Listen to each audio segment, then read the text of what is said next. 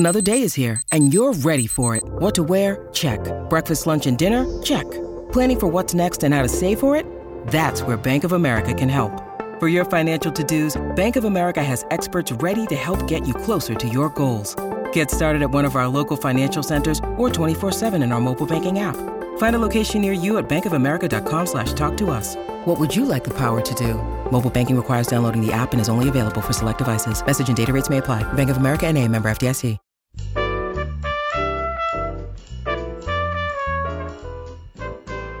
This is Behind the Mic with Audiophile Magazine. I'm Jo Reed. Robin Whitten is with me, and we are talking about golden voices. And today's golden voice is, you said it yesterday, but you get to say it again since you're the publisher. Marin Ireland is our new golden voice, and we celebrate her today with some wonderful things about her. And also, you will be talking to her later this month. Yeah, well, people will hear. I had the conversation, but people will hear it later this month. Yes, she is a wonderful narrator. She is somebody who just disappears, whether she is on television, where people may have seen her, or on stage, where people may have seen her, or in movies, where people may have seen her. She's an extraordinarily busy actor. And in audiobooks, she just becomes one with the text. Absolutely. And she can really disappear into complicated stories with all kinds of characters. And she is just, you know, like the puppet behind orchestrating. Yeah. And she mostly does fiction, but a wide range of fiction. Yes. We've got some examples. Nothing to See Here, which I love. Yeah, which was such a crazy story. It's an Earphones winner and an Audie winner for Best Female Narrator. She has done a lot of Frederick Bachman's titles in Beartown and Anxious People. Oh, she is so good in Beartown. That series, she is so wonderful. And so if you listen to that as compared to Nothing to See Here, so subdued because, you know, it's Scandinavian. There is that kind of standing back half a step, let's say. And she conveys that beautifully. Her narration of that is really something else. Yeah, it's very hard to say what it is because she brings the characters forward so much, and she just enlivens them to make them so prominent in the listener's mind. And at the other end of the spectrum is Sleeping Beauties by Stephen King and Owen King. Oh, my Lord. I mean, her narration of that is, well, it's an insane story. And those characters are big. They're, you know, they are huge. And she embraces it. It's really something. Really.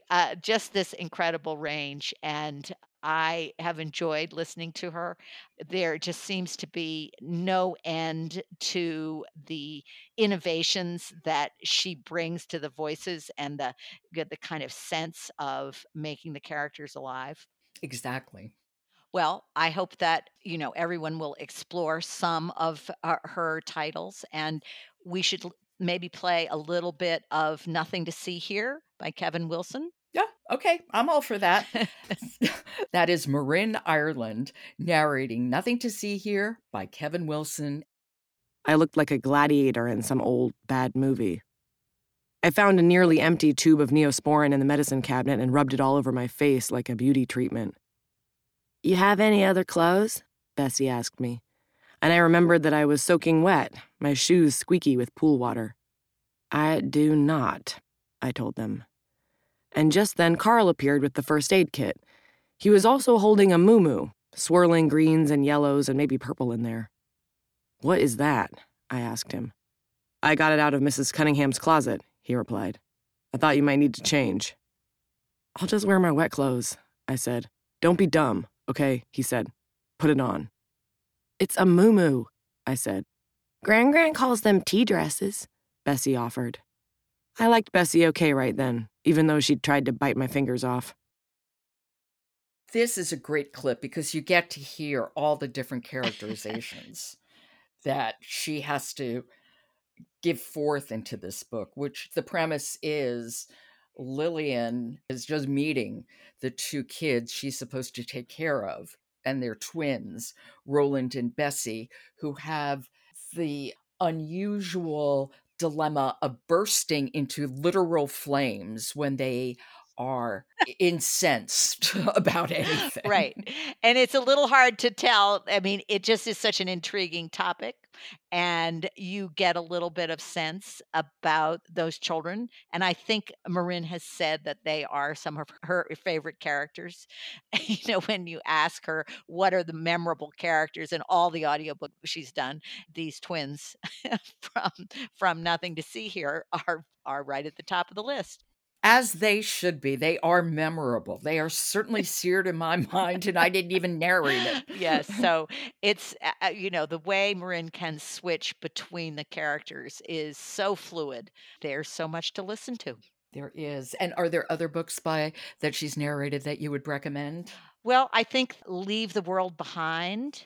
And also she did a wonderful job with Emma Straub's This Time Tomorrow. I think we have the link to her audiography in the show notes. And of course, people can always go to audiophilemagazine.com and click on narrators and find her there. Right. And listen to your conversation with her coming up in a couple weeks. Robin, thank you so much. I will talk to you tomorrow when we're talking about Golden Voice, Nicholas Bolton. All right, we will. Thank you. Okay. Dreamscape Publishing is celebrating Audiobook Month with exciting giveaways. Learn more on their social media channels or on their website, dreamscapepublishing.com. And then follow Behind the Mic wherever you get your podcasts and leave us a rating on Apple because it helps people who love audiobooks to find us. I'm Jo Reed. I'll talk to you tomorrow.